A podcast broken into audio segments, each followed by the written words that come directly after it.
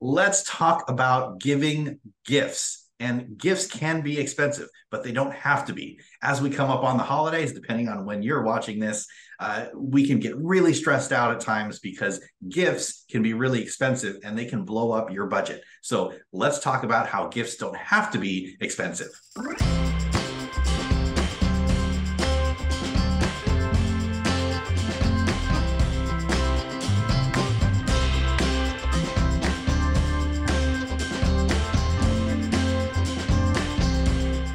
It is that season. It's that time of the year where gifts are being given. And it is some of the most fun that you can have. Giving as a whole, it doesn't have to be gift, it can be time, it can be uh, your skills, right? It could be a hug, it could be a thank you. All of these ideas are gifts.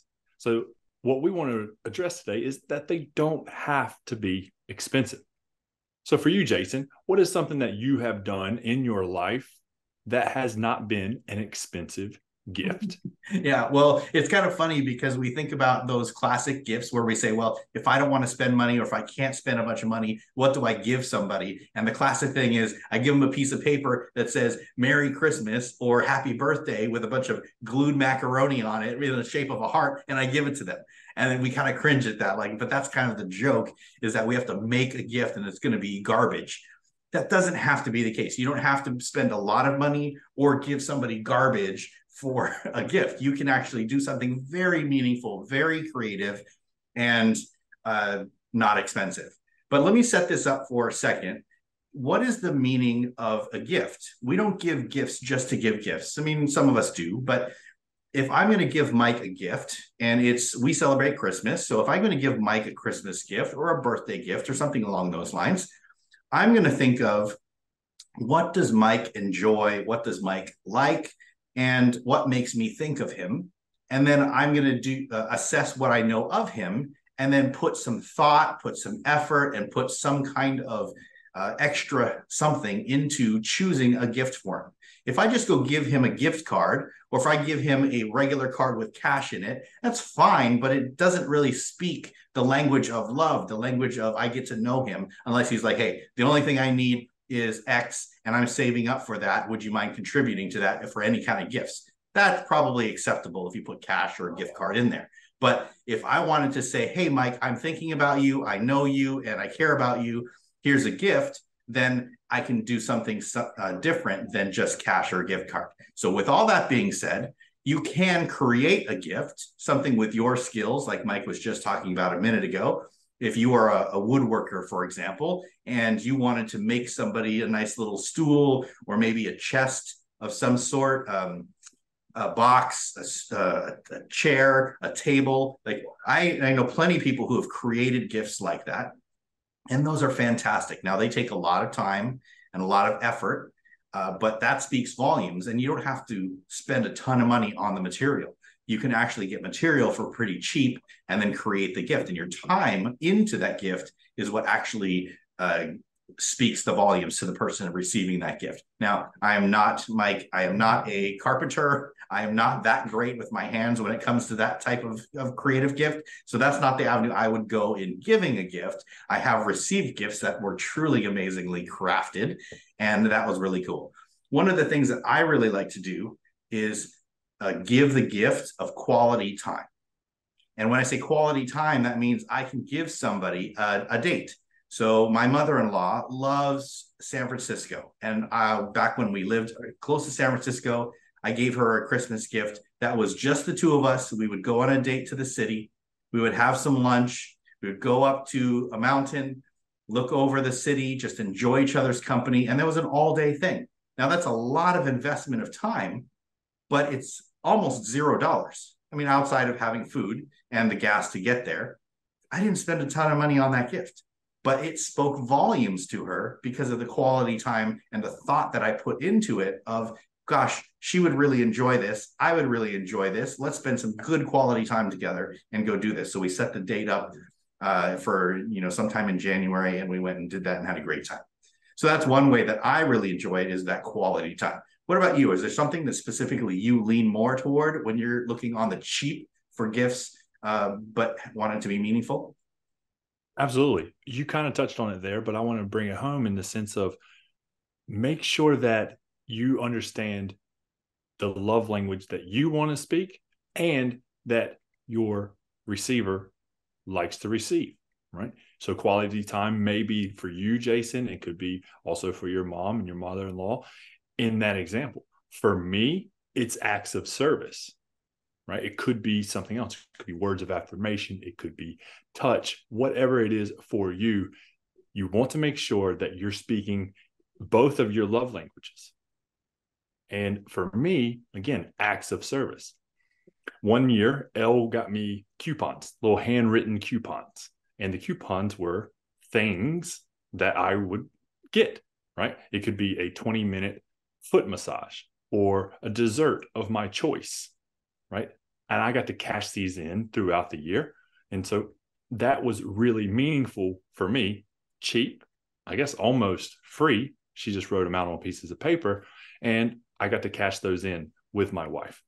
So that's another creative idea that has really touched home for me. And and think about it when you're doing these things for yourself or your significant other.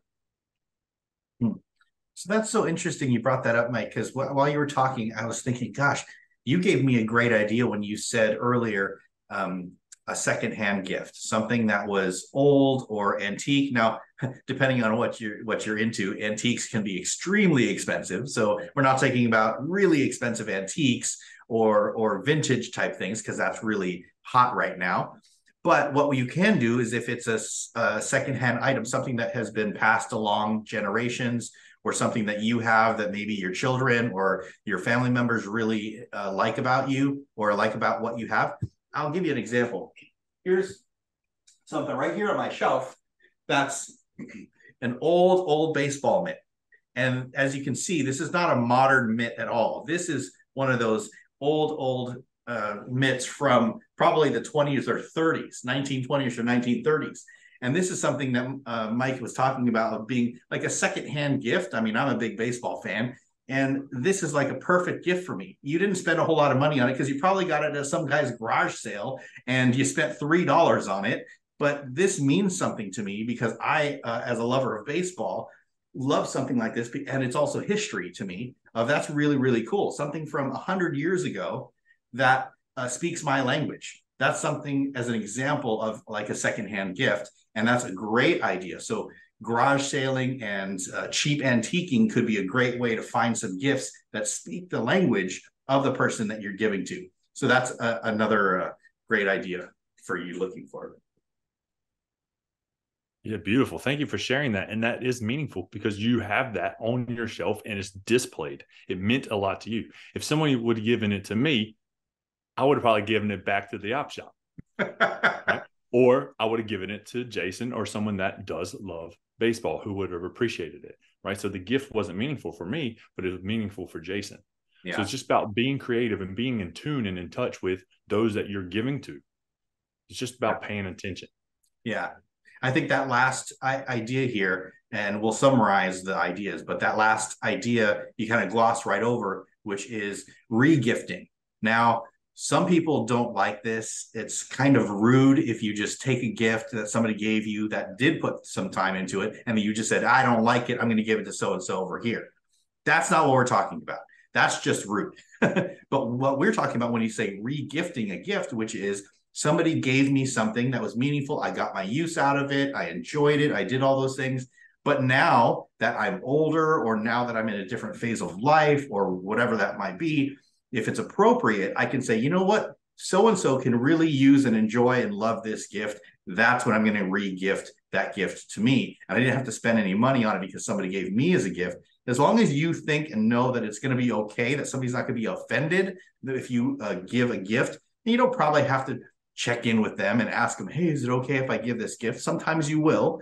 But for the most part, if you've had it for a long, long time, you can regift something to somebody if it's meaningful and thoughtful. It's not just a I don't like this, so I'm going to give it away. That's that's not uh, honoring the heart space of the gift giver originally. So, uh, Mike, let's summarize the few ideas that we just gave people through here, and then uh, wrap this up. Um, so, and hopefully, people can be saving a lot of money when it comes to gift giving. That's right. what we've been talking about. Gifts do not have to be expensive and they can be a lot of fun. I do believe giving is the secret to life. Right? The secret the secret to living is giving. And that doesn't have to always mean expensive gifts or monetary. It can be that quality time. So know your love language for yourself, for the others, and just get creative. Yeah, that's fantastic. All right. So uh, regifting is an idea. Secondhand gifts is an idea. Quality time is an idea. Making uh, or a crafty type gifts is another idea. Acts of service is an idea. And uh, Mike uh, brought up that coupons idea of writing out or making some kind of cool looking coupon book that they can redeem for things that aren't very expensive. So those are your ideas that you can use to save money on gifts.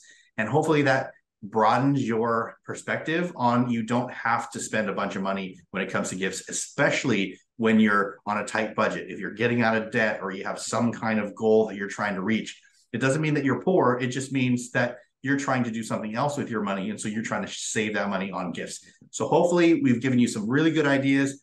Uh, share with us the ideas that you've uh, gotten and what it does. How much do you think it saved you uh, throughout your whole season? All right. With that, happy gift giving, and we'll see you in another video.